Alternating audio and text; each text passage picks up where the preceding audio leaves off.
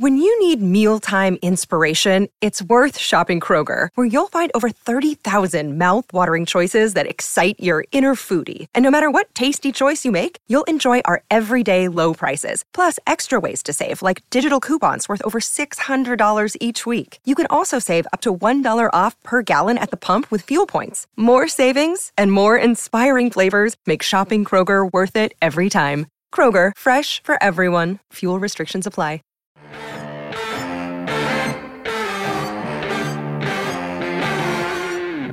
Welcome to season five.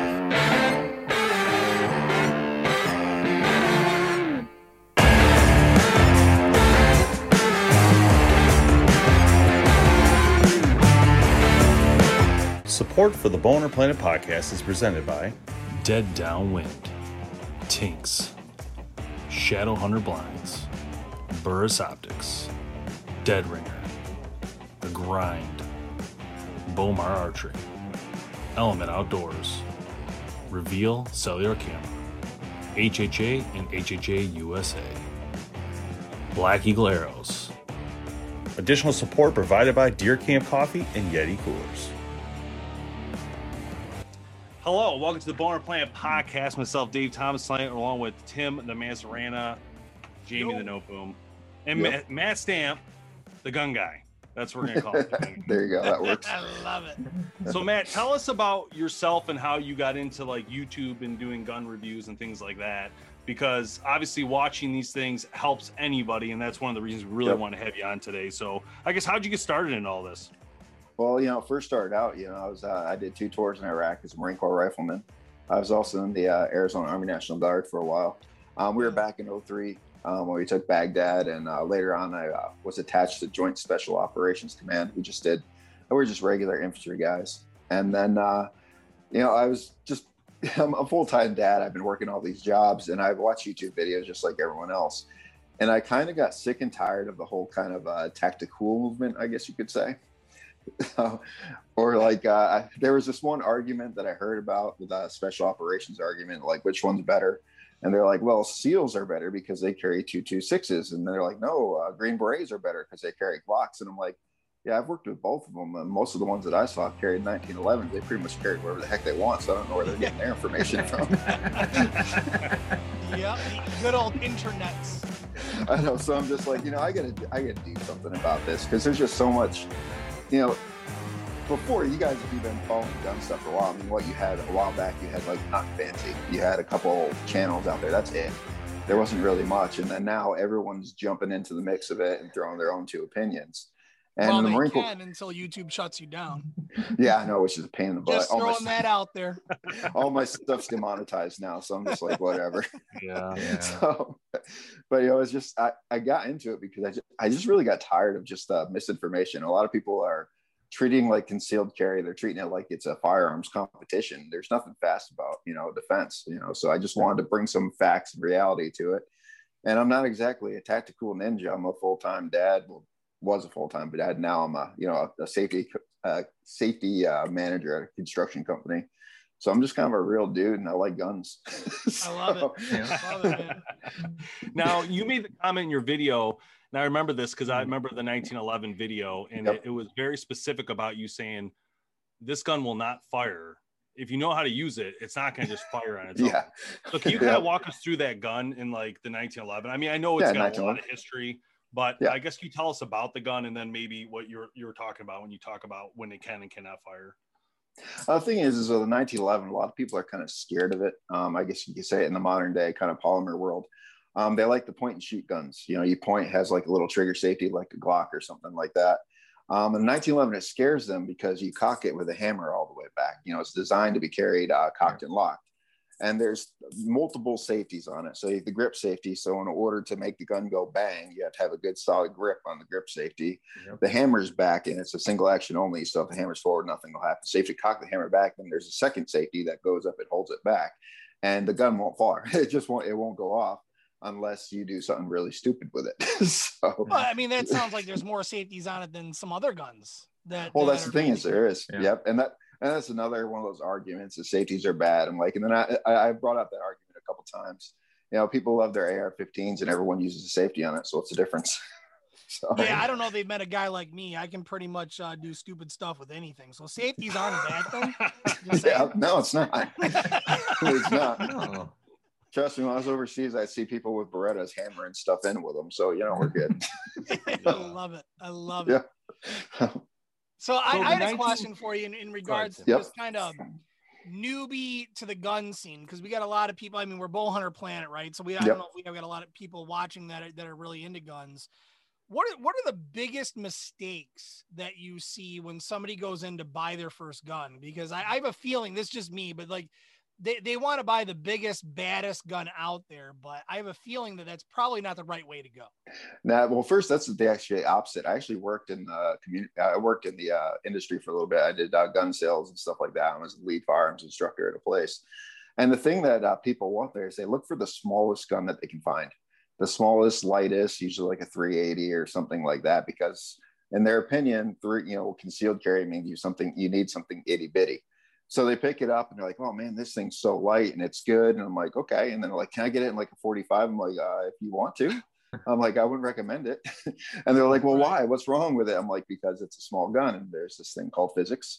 Yep. so, so if you go go with something small, you want a you know a kind of a smaller caliber. So I go with like you know nine millimeter, 380 or whatnot when it goes to a small gun.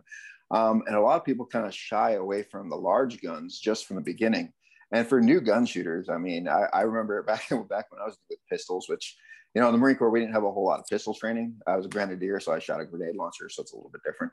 Nice. But I mean, our, our version of pistol training was like, all right, this is a Beretta. Um, here's a helmet for uh, the Fedayeen, uh, you know, guys.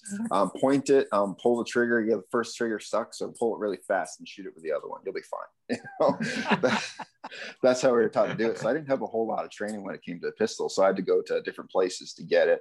So I got it like my uh, instructor's uh, certification through the NRA, which is actually through uh, Tactical Dynamics LLC, and then I went to Sig Sauer Academy, and I've gone to all these different places to get some training, and I've learned a little bit about it. And the biggest mistake that I see is for new shooters, particularly, they need to stick with a larger or mid-sized gun because you need to learn how to handle it. You need to learn how to shoot it, and you can't be scared of it. I mean, if you're new to the guns, there's a lot of people that are nervous about carrying it, even uh, you know, loaded or anything like that. Yeah. And if they pick up a 40 caliber, tiny little thing, the thing snaps so hard, it's ridiculous. Like, oh my god, I don't like this anymore. you know, Yeah. so I, I I usually start them off with like a bigger or a compact gun. I usually ask them a series of questions. Um, what's the purpose of this gun? Do you want something for the house? Do you want something like carry? Do you want something in between? You know, I go like a whole spiel just to kind of help them out when it came to figuring that out.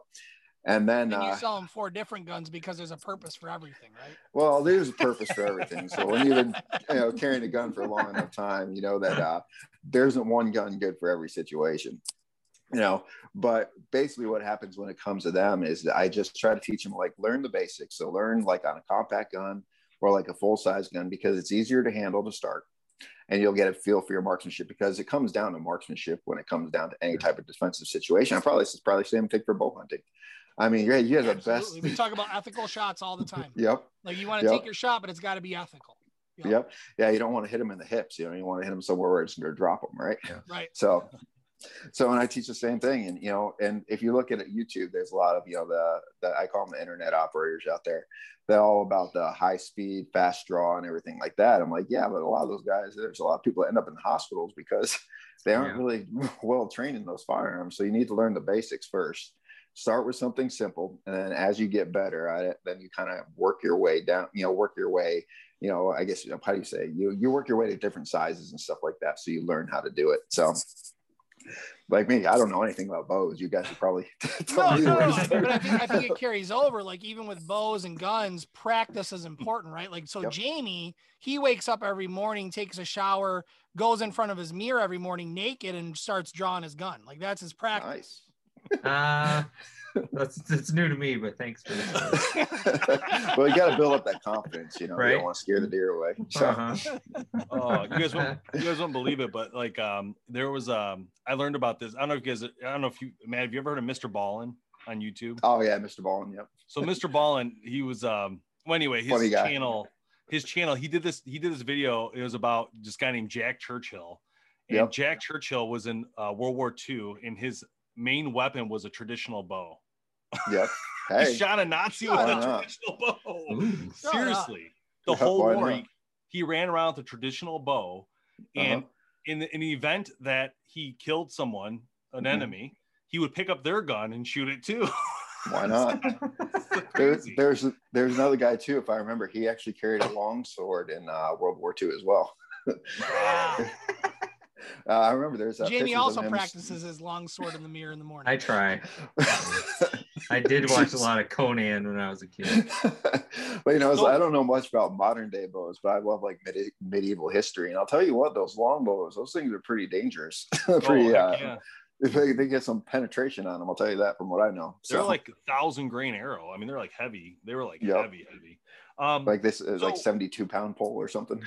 so is the 1911 um the original 1911 is that got some of the same safety features as the the new one as the old one or no? Um, there's various types of 1911, so I'm not a perfect historian. I'm actually Hickok 45 does a great video on it.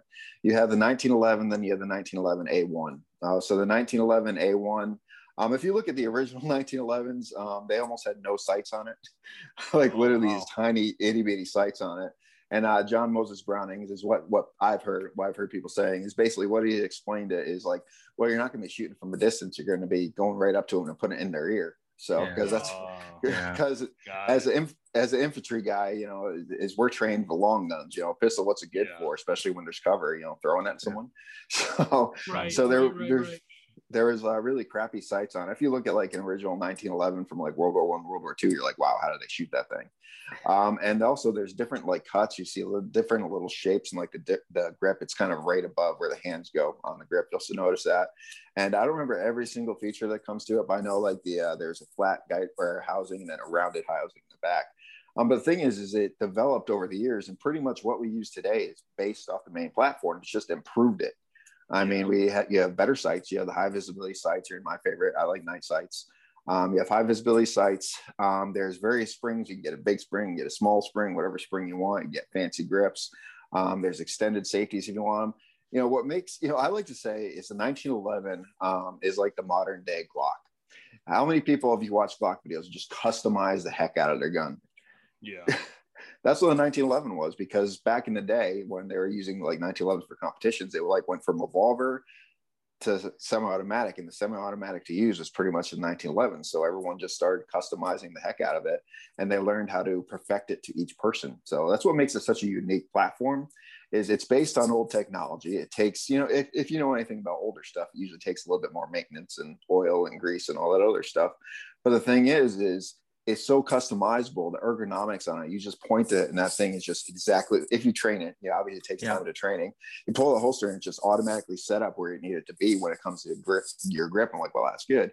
And then the trigger pull is just phenomenal. I don't know if you guys ever shot a 1911 but man the, the trigger pull just blow you away. You know Have you i've had that, Jamie? Yeah, What? that's what I got the TAC Ops TAC 1911, Ops? the SIG. Yeah, I love oh it. sig yeah sig makes Yeah. sig, sig makes pretty 1911s that's for sure Mhm. Yeah, it's nice looking, and I'm, you know, it makes me look like I'm a decent shooter. So there you go not Well, all me. thing- well, the thing is, I've, I've done classes when I had students come in. You know, I do like a basic pistol class in Connecticut. It's really tough to get a comment, yeah, to get a permit out here. It's just ridiculous, you know, laws when it comes to getting a permit out here. So you have to take a basic pistol course, and then after the Northeast being liberal, I didn't think about that. No, yeah, no. I mean, you can't even buy ammo out here unless you have a permit. In that case, I mean, right now you can't really buy ammo anyway because it's not Yeah. there. Right. No, even here, man, it's it's. I mean, everybody's following everybody, trying to figure out when the shipments are coming in. Well, there was actually a review. I think Colion Noir he actually did on uh, a, uh, a firearms guy or a, a big like uh, ammo um, owner or whatever it was called, and he explained he's like, so what exactly is going on?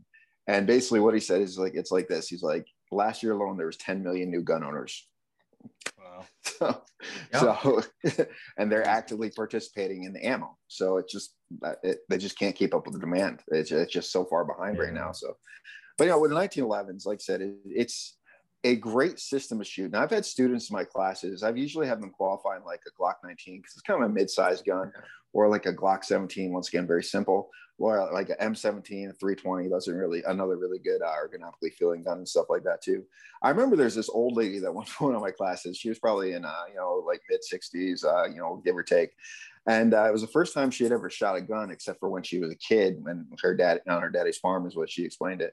I just remember out there at the range. This was private property at the time, and we're just out there teaching people how to shoot. She could not shoot the Glock worth a damn I mean, she just couldn't shoot it. And it's such an easy gun to shoot, very accurate gun to shoot. I'm like, wow, what's going on here? Like everyone in the class are just acing the qualification part of it. So I'm like, you know what? Just try this. So I handed her my 1911 and she outshot just about every single student there. Yeah. So Wow. be- because the triggers are so great on it, the ergonomic triggers everything. It really is every trigger, trigger pulls everything. The trigger's great. The ergonomics are great. It's a heavier gun for a bigger caliber, like the 45 ACP is what I preferred in. So when you have the recoil, it's like this really, um, it's almost like a very predictable recoil is the best Yeah. way to explain it. Like a nine, you barely flips up if you're holding it right. I've seen people do that with a nine. Don't ask me how that happens. but when you have a 1911, it's just like the solid. You know exactly when it's going to come right back down every single time, and it's not a. It's a. It's a soft shooter, and it's just fun. And with that trigger, they just make holes in the center mass. So Definitely. Yep. love mine. In your opinion, are, are all brands made equal or are there very big differences between brands? Um, it it I don't like I don't like looking at it as brown as brand and stuff like that. Is I look at it like this. Um, everyone is a little bit different in their actual short their their hand size, their finger size, their Yeah. grips, and everything else. And I've seen people that have put their hands on like a simple Glock 19 and they can't even get their finger on the trigger. And that same class, I had a dude that had like Bigfoot hands, and I get the gun disappeared in his hand you know? So the thing is with different brands is uh, most of these modern day guns are actually based off the 1911 platformers where they came from.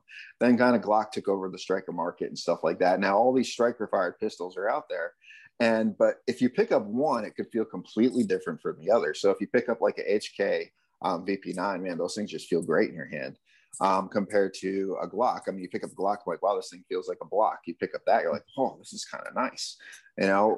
But that doesn't mean you can shoot it properly. Like my wife, she loves my uh, uh, Beretta 92X. That's one of my perfect personal favorite guns that I have. So she picked it up. She's like, oh, this thing feels so good in my hand. She shot it, and the, and the trigger pull scares her. So Yeah. she went over to the P320 because the consistency and how it feels in her hand, and she shoots it a lot better than other guns, just because her hand is it just fit, works better with it. You know. Well, I, no, I, Yeah, I, I like- think that's exact same within the bow industry, right? Yeah. I mean, Dave, Dave and Jamie, I mean, you you guys will attest to. I mean, there there's there's a lot of different really good bow companies out there, and they make a Mhm. lot of very similar bows. But bow bow A with Mathews versus bow B with Bowtech or Hoyt, although they're very similar specs, could feel extremely different from person No. A to person No, B. it's that's exactly right because that's what it turns into, right? It's your your preference and what's comfortable to you. You want the super fast bow, a lot of people, a lot of guys like that. I like the comfortable bow, right? Yep. That's Yep. just And Dave, Dave I'm likes the grip. fart, and Dave likes the grip. The thing Yep. about guns, it's a lot easier to change your grip.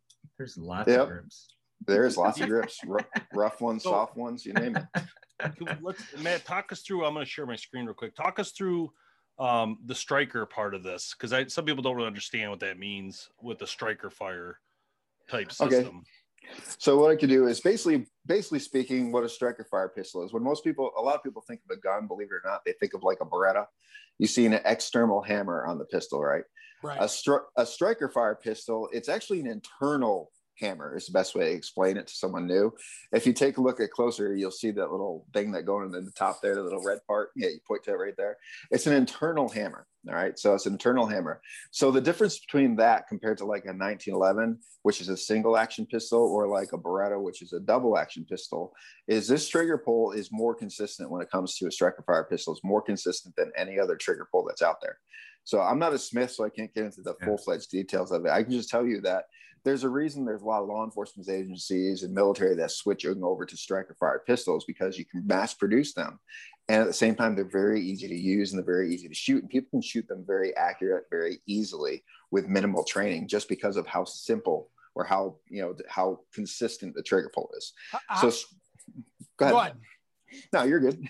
No, I was just gonna ask. So, so because they're mass produced, does that make them easy to maintain too? Yeah, it usually does. Like something like uh, you know, like there's so many classes out there like, oh, I could run five thousand rounds through my gun and never have to clean it. Me, I'd have a heart attack. You know, you No, gotta I clean can't your gun. you, know, you, you got to clean your guns. You got to oil your guns. So striker fires is because of you know, I, Glock has built up the reputation for them.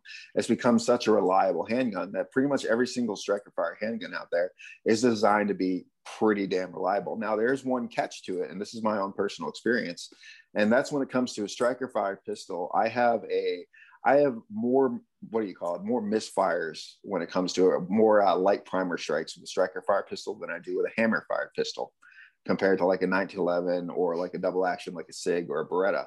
It's, I don't know what it is, but the, for some reason the striker isn't as, it doesn't hit the primer as hard as say a hammer would. And just my personal opinion, I'm no armorer, so I can't confirm that, but that's just what I've noticed.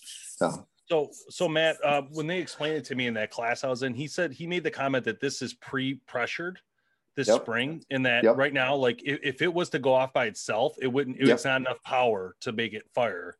But if you pull this back, it actually brings. I don't know. It does something more, and that pin goes back further and smacks. That's how it smacks it to give enough Yeah. power to ignite it. I'm, I'm no Smith, so I can't tell you, but I just can tell you from what, you know, when I, I've shot thousands and thousands of rounds through them, and it's just, it's a very consistent trigger pull. And that's what makes it very nice. And it's see, it's not too hard, not too small. energy and potential energy, yep. and I have Yeah. no clue what I'm talking about. that's all. I, I already lost you. So- So Those something like big this, words, Matt, Tim. I Is try every once in a while. something like this based off. I the remember 1911, something from think? college. Yeah, that's, uh, that's 100% off. That's based off of 1911. Very similar to 1911. What's that? The, uh, yeah, the, that's a target model, that uh, competition model. But the Okay, actual got erg- ergonomics, the shape of it looks like a 1911. Priced Right. right, at stimulus numbers. Get out of here. so, And yeah, then those I are- was trying to think.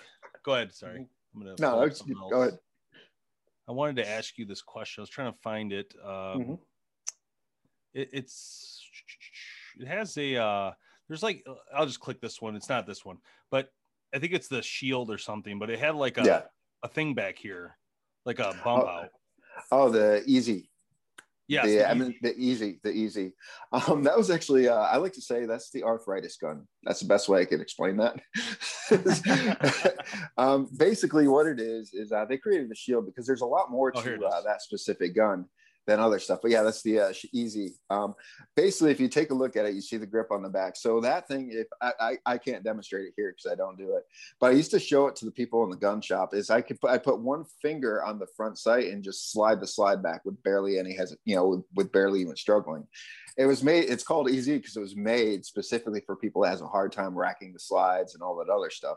And it has that massive safety on the back that's on there, and it's kind of like Oh. a 1911 base safety on it.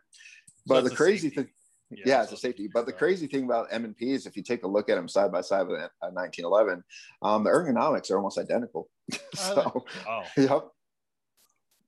Yeah. Is this considered a nice gun or uh, this one? Um, it, it, it is. Um, it's I haven't had any heard, heard any complaints about it. You know, I haven't heard any complaints whatsoever. Some people love it, especially for a new shooter. Um, one of the biggest things that new shooters struggle with is learning how to manipulate that slide. They forget that you got to push with one hand and pull with the other, and let the you know physics do the rest. So they kind of ride the slide home, and they cause a malfunction or something like this. This is so easy to use that it, it- for a new shooter, it's a great starter, a great starter tool. And for someone that wants, you know, even like I said, a woman that has arthritis or a man that has arthritis, whatever it is, something like that still gives them the tool that they could use to carry and they could still use it in a situation if they need to. So, So Matt, what what would you recommend? Maybe the just like maybe a top five for a sub category, a sub size for a carry. I guess what would be Um, what would be your top five you think for somebody who's newer? to- um, someone that push? newer, um, okay, so someone for newer, um, usually what I do for newer, newer students, I tell them try to stick with a striker fire pistol just because it's teaching you the basics of it. Um, but basically what I would do is I'd say, um, go with, I, I like to base it off of, you know, what's it going to be? Is it something you're going to be carrying 24 seven, or is it something that you're going to be have at home and carry all the time? You know what I mean? So you could go with, say, like a Glock 17. All right, that's a good one. A Glock 17, or like M&P. All right, just like a standard M&P. That's a full size pistol. All right. Um, for a concealed carry, the great start is would be a compact pistol for a new shooter, because it's just big enough. So like get like a Glock 19 or M&P um, compact, and you'll see what I mean. It's just a Yeah, little that's bit what. I, I have a M&P Compact 40. They're good guns. They make really Yeah. good guns. And it's that mid size where, you know, what I tell people, all my students is use the biggest gun that you can handle and carry and that, and that you can conceal. So at, when it's the compact side, when it comes to like concealed carry, if you're looking at that, the thing that stands out the most with concealed carry is the pistol grip, um, the length of the pistol grip. That's what prints the most. So a compact gun has a slightly smaller pistol grip, which allows uh, a little bit better concealability, but it's not so small that it doesn't, you know, you don't have the, you know, the English pinky when you're trying to shoot, if you catch my drift. Yeah. So- Yeah, it was funny that, that we, we were uh, tossing around some pictures of our guns earlier today in a text Yep. message, and I was joking around with the guys, and I sent him a sent him a picture of my uh, kid's BB gun, little, Yep. little tiny BB gun, and I noticed when I was holding the BB gun, my pinky was out. yeah, they're, they're pretty, the, the, yeah. That's See, too for, funny, man. For new shooters, you want as much meat on that gun as you can because you got to learn how to shoot it. I mean, because it's it's like a hammer. If you guys have used a hammer for any period of time, there's some dudes that I don't know how they do it. They can just hit a hammer once and it Yeah. goes in. I'm like, whoa. Me, We're like, not talking to men here, by the way. Yeah. We're not talking to real men here. We don't have Uh, office jobs and we sit behind the desk. Hey, We shoot I'm the same person. I'm the same person. I have an office job and I shoot guns, so it's the same thing. so, but there, but it's you develop that grip, and uh, grip is everything when it comes to shooting, whether it's recoil management and just holding the gun in general. So you want as much, especially for new shooters, you want as much meat on the gun as possible. So you go with, I would go with a compact size, and like I said, that would be like for my top three models. If you're looking at that, I'd say Glock 19, um, M&P compact, or like a uh, H, uh, like an HK um, VP9 SK is a good one. Oh, that's actually a unique one. If you can uh, pull up a picture of that, that one's a decent one because it's very small, but it has a magazine with an extended pinky on it, so you can get a full grip on it. So, see we got don't here. Threw him off. yep. He was right. He the problem was he was trying to write all that down because tomorrow he's going to go out and buy every single one of them. Exactly. I gotta get my stuff in right? order. This one here. uh, HK VP9 SK is what you're gonna want to look for. Okay. Yeah, that's a Yep. pellet gun. You don't want that one. Oh. Yeah, no, no, no. yeah, the Heckler and Koch VP9 SK is what it's called. Okay. I believe it's Okay, the SK. me Yeah. this. Let me do this first. Let me just uh, copy Yep. this. Thing. VP9. There it is. SK. Yep. Mm, they don't have it, huh? Buds, come on now. Oh, okay. Just, Buds, just Google Buds it. usually get has out, get out, everything. get out this one. Just Google it. I know. I just thought it was weird. Buds didn't have it. They usually have everything. Wow, that's Yeah. nice. No, that's a, that's just a standard VP9. The uh, smaller version, the SK, it's it's basically just got like almost like a subcompact slide, um, but the pistol grip is small too. But the magazine has a strange angle on it where you can get all your pinkies onto it. Oh, Yeah, this that one one right here? there. Yeah. Yeah, that Oh, right I there. You like take a closer look at Oh, that. Oh, that's sick. and because of that grip and that angle of it, even with me, I got you know I'm a six foot one dude, and I can get my full hand on that just because when that with when you have that specific uh, base plate on it. But it but Does it a come with that base plate? Uh, yeah, I know the ones that we had in the shop when I was working there usually would have one of those base plates. Yeah, But I know it's regular. obviously something you can get off, you know, off the market. and just pop it on the bottom of it. But it's a very small pistol. It's like a subcompact, but it's got that, you know, extension on the grip. So What kind of price points this gun? You think? uh, your HK, you're talking, it's going to be anywhere between five to seven, give or take. That's just what HK is. Yeah, so, That's not bad. Is Yeah, this you buy- comparable to to the Hellcat? um, I don't, I don't have that much experience with the Hellcat, believe it or not. So I wouldn't, I wouldn't be able to tell you honestly. Is that Smith and Wesson? I can't remember. Uh, Hellcat Springfield Armory. So Oh, Springfield. Yeah. Springfield Yep. makes nice stuff. yeah, they do they make they make really nice 1911s. I love theirs. Yeah, there's so many nice 1911s. Yeah, this is the Hellcat. I think this one. Yeah, it looks somewhat similar. but that's that look to me looking at it now it kind of looks more like a uh it, it's what do you say it's competition with the be the Sig Sauer p365 that's the very subcompact pinky hanging in the air kind of um size where the sk it's got the compact but it has that extension which helps a little bit so yeah, that's. Yeah, I like that a lot. That's cool. And it's really small and like you can't it's hard to tell in that picture but it's actually got a decent you know a, a small slide so it's very concealable and very comfortable when you shoot it so it's still going to be a little bit snappier than your average pistol just because of the size of it but it's very concealable which is kind of nice and HK in general, they have one of the best triggers. If you have ever shot an HK VP9, man, the trigger is just it, it's just great trigger. So, and would you recommend the nine being a good caliber for a carry? I would, um, especially for new shooters. I mean, I've seen I've seen plenty of videos and stuff like that, and firsthand experience of what you know real world ballistics is like. Um, with modern day ammunition and stuff like that, nine millimeters are it gets the job done. Um, it might take a little bit longer, but it'll get the job done. But it's you know when you're in a defensive situation in real life, if you ever look at any security footage or something like that, it's usually over pretty quickly.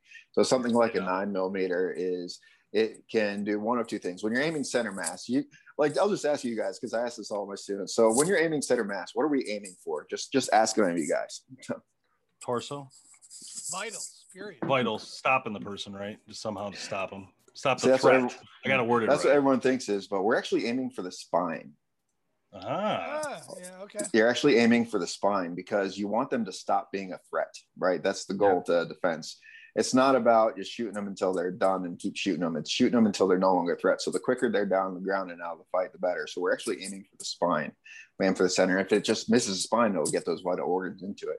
So if you hit someone in a good spot, it'll work very well, right? It'll work very well. All of the calibers work very well. But when people have the adrenaline and stuff like that, you never know they if they get hit with whatever size caliber. Heck, they get hit by 50 caliber and still run away. You know what I mean? Not a not a 50 caliber BMG. That's that's not, that's not happening. I've seen that. No, that's that, that's not happening. But like say, like the Desert Eagle, I think that's oh my god, don't even get me started on that damn gun. oh, but like too many I mean, movies. I know exactly, man. If I remember, there was a Navy SEAL. I believe he got shot 26 times with the AK-47 so that's 762 by 39, and then he still survived. Wow. So God. willpower is a lot. So, you yeah. know, and and then you gotta think of the other thing. There's a video that I watched. It was I, I watched a lot of badge cams. Um, uh, there's a great there's a great uh, YouTube channel I watch. It's called Police Activity. They show a lot of badge cams and stuff like that. I remember uh, they, they showed a video. They the police do have a tendency to run into drug zombies. It's the best way to explain it. Yeah. And it doesn't matter what size caliber you have. I mean, they're just so doped up that it's yeah. it's all about where and, you hit them you at the end. Their body quit, they're not gonna quit. Mm-hmm. Yeah. And that's a big thing, is what I talk about in my channel. I kind of bring this up there because, like you know, I talked about when I started my channel was because I got tired of the tactical kind of nonsense that I see out there. For sure. Yeah. And it's like the one thing that people, you know, there's uh, there's another video that I watched about it. Um, at the end of the video, between two police officers, they shot 70, if I remember, 72 or 73 rounds of one suspect right? Uh, and they're shooting through the car and everything else. And they originally actually went to the actual shooting because he was threatening to kill himself, and their job was to try to stop him from killing himself. And they chased him down the shoot, street, shooting him with pistols, shooting him with rifles when he was just waving the gun in the air. And when the guy was obviously stopped, because the difference between stop and dead, a lot of people can't determine the difference between stop and you know totally stopped. Um, he continued going. His partner literally had to tell him to stop, right?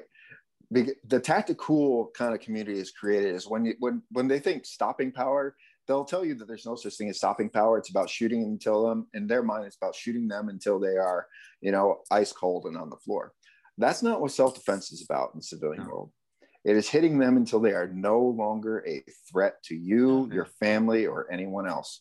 So if you hit them and they're down and they're not pointing that gun at anyone else you're it's done. over yeah, you're you're no, done. see, and that's what the good. I, I had my training with a Detroit police officer. Yep. And he was absolutely blunt about everything. Right. Yep. You you don't want you don't want to ever have to pull this gun because your life changes, and you think nope. about that every single day. Everything changes. Yep. And you know he was so blunt that some people were walking out, but you know how much I learned from that and what I shouldn't be doing, and and yep you know, and I'm hearing all these guys taking classes with some dude that says you have to have 17 magazines on you at all times.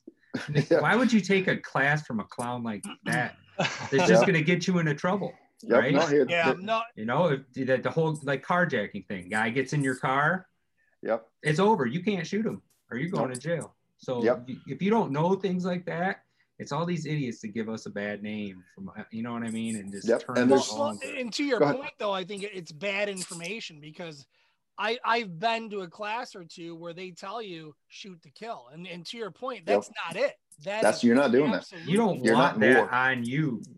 Yep. You're not in war. Yep. Nope. You shoot to stop. That's what it is. It's until they're no longer a threat. And I, I, I say that so many times in my videos. So for me, is my personal preference when it comes to a carry fire, a carry round would be a 45. I like 45 ACP. Um, one, I like my 1911s. You guys, that's Yeah. that's been my most popular videos when it comes to 1911s because as big of a gun it is and as heavy it is, it's very thin very mm-hmm. very thin. And literally with a t-shirt on in the summer i can conceal that thing. And that's a full size five inch pistol Yeah. just because of the size of it. And it has a single stack magazine so you have eight rounds of 45s what i usually have into it. Now i've you know i'm not going to get into it on this but i've been I've, I've been in combat. I've seen what ballistics will do.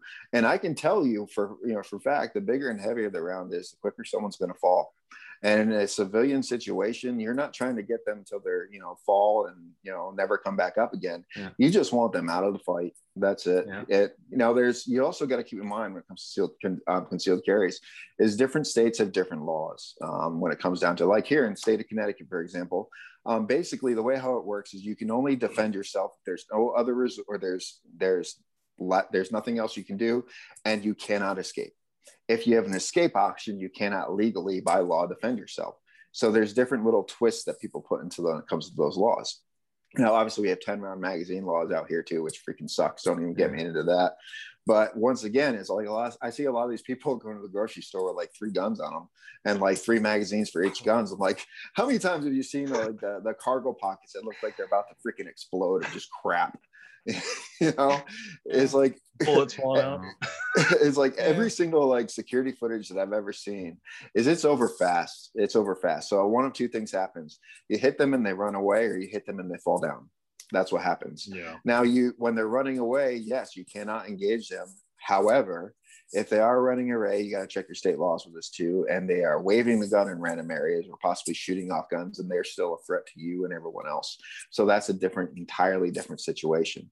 Right. But for the most part, if you hit someone like a gas station, you're going to the gas station, get your ho hos because I love ho hos. Those things are good, right? So I go to the gas station, get a ho ho and a Slurpee or whatever, and some dude comes in there is like, one, I'm not going to pull from my crotch and you know unload 15 mag, you know, 15 rounds without a clear backdrop and maybe hope Yeah. the guy fall, and then I'm not going to follow him down to the ground because that's the cool thing to do. Then kind of look around like I just shit myself and then put it back in the holster, you know. Yeah. I'm going to shoot until he's no longer a threat. And I'm going to take accurate shots because what I tell all my students when I do the classes, like I said, my class is the basic classes. You guys ever, you guys know the Naked Gun series, the, those, those movies? Yeah. You know, he's standing there riding the bullet and, you know, and stuff like that. I'm like, well, picture that, except change his face out for a lawyer that costs $5,000 an hour. Yeah. no There's doubt. every single bullet that you shoot, you have that damn lawyer, lawyer riding on it. So you, Yeah. take you take your shots you take accurate shots and marksmanship is everything you take accurate shots and then when they're no longer a threat guess what you stop because you have no you, you can't do it anymore you just can't unless they're they're threatening you or anyone else so sorry to get heated with that guys because i hear No. a lot of crap No, I- comes I to that. think Oh, it's it's, it's really scary because you know the, the some of the guys that they let teach classes or yep teach teaching stuff that that's not gonna I mean it's gonna lead to some trouble for a lot of people. And then you see Yep. it on the news. You know, some Oh, guy yeah. steals a drill from Home Depot and some other guy lights up his car. Yeah you can't do that What the hell are you doing? like, Now like we in live this- in Detroit, so that's more common than what you might think of in Connecticut. But- Oh yeah, yeah.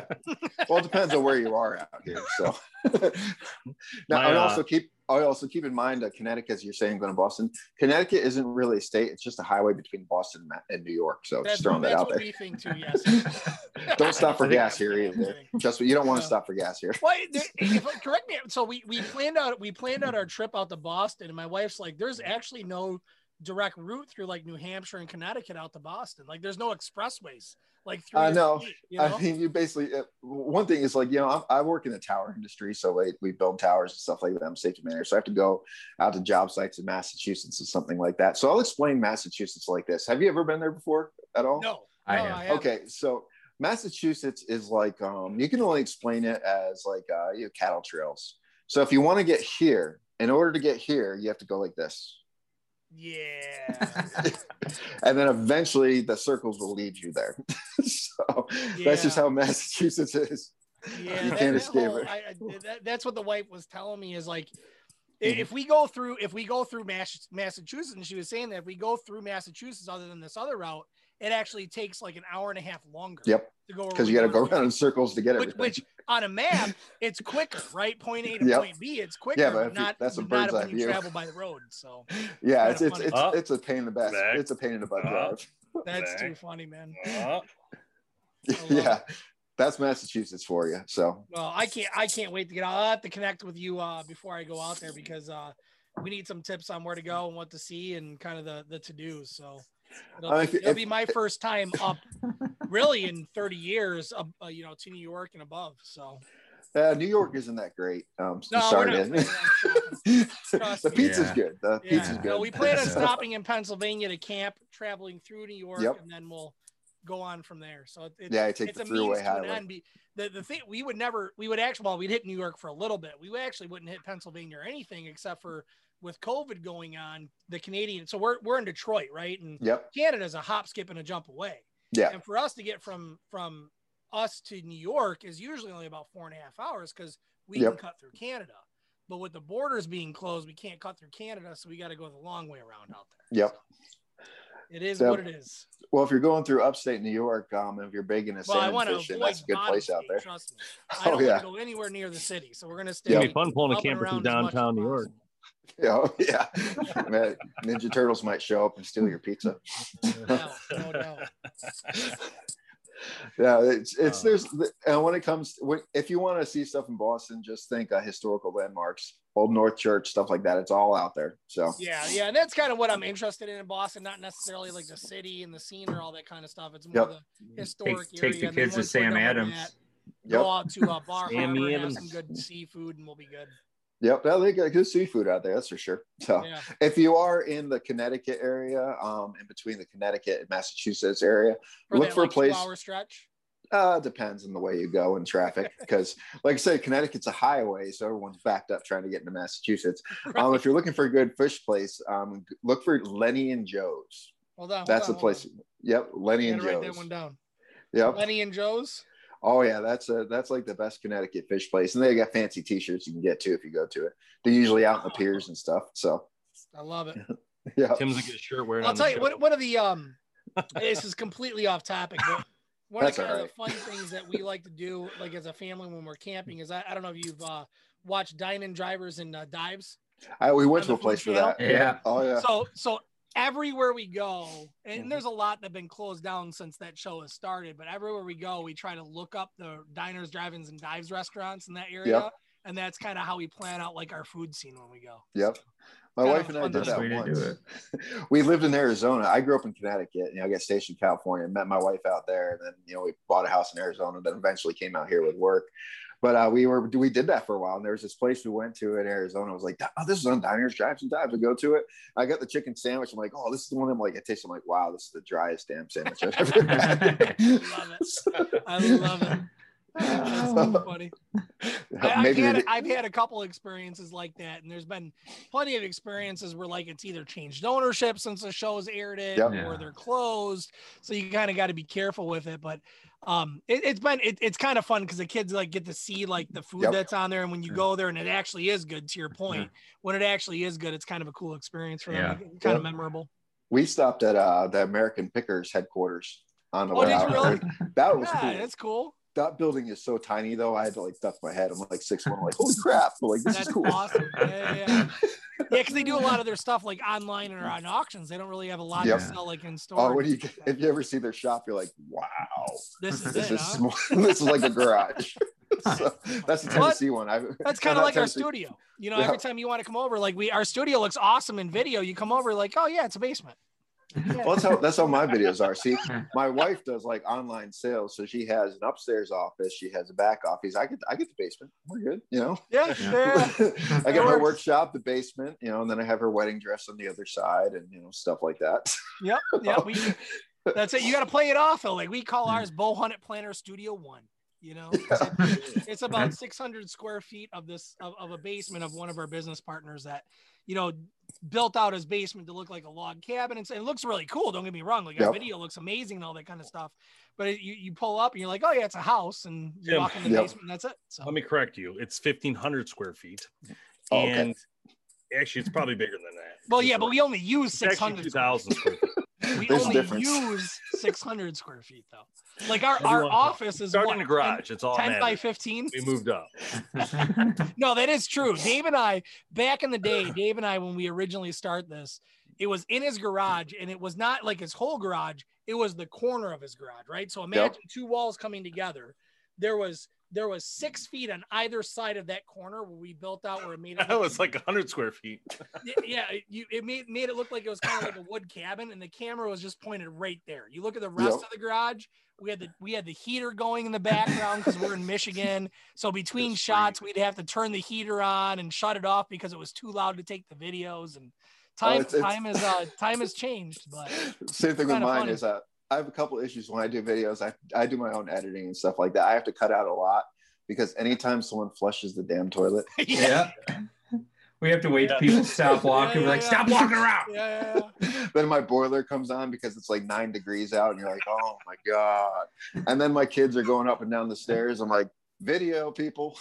yeah our, our company is almost broken up a couple times because on, on nights when we could get the better bet together pre-covid Yep. you'd, you'd have a group of guys that were doing the podcast you'd have a group of guys that were trying to get videos done and they're fighting each other We're like Mm. trying to do a video but the podcast guys are talking and then the podcast Yep. guys are doing their thing but they hear the guys outside talking and you know we, we kind of got Yep. into it a couple times but you know we, we survived It happens. we learned. so All right, it. Matt. Thanks for joining us, man. No It's been a problem, lot guys. of fun. and That was nice cool. to learn a lot as well. So we'll post Yep. a link to your uh, YouTube page below. And Yep. uh, thanks for hanging out with us, man. Honestly, it's been a lot of fun. So thank no you. No problem, guys. So when you said Appreciate you invited me to Bowhunter Planet, I'm like, I don't know crap about bows. What are we going to talk about?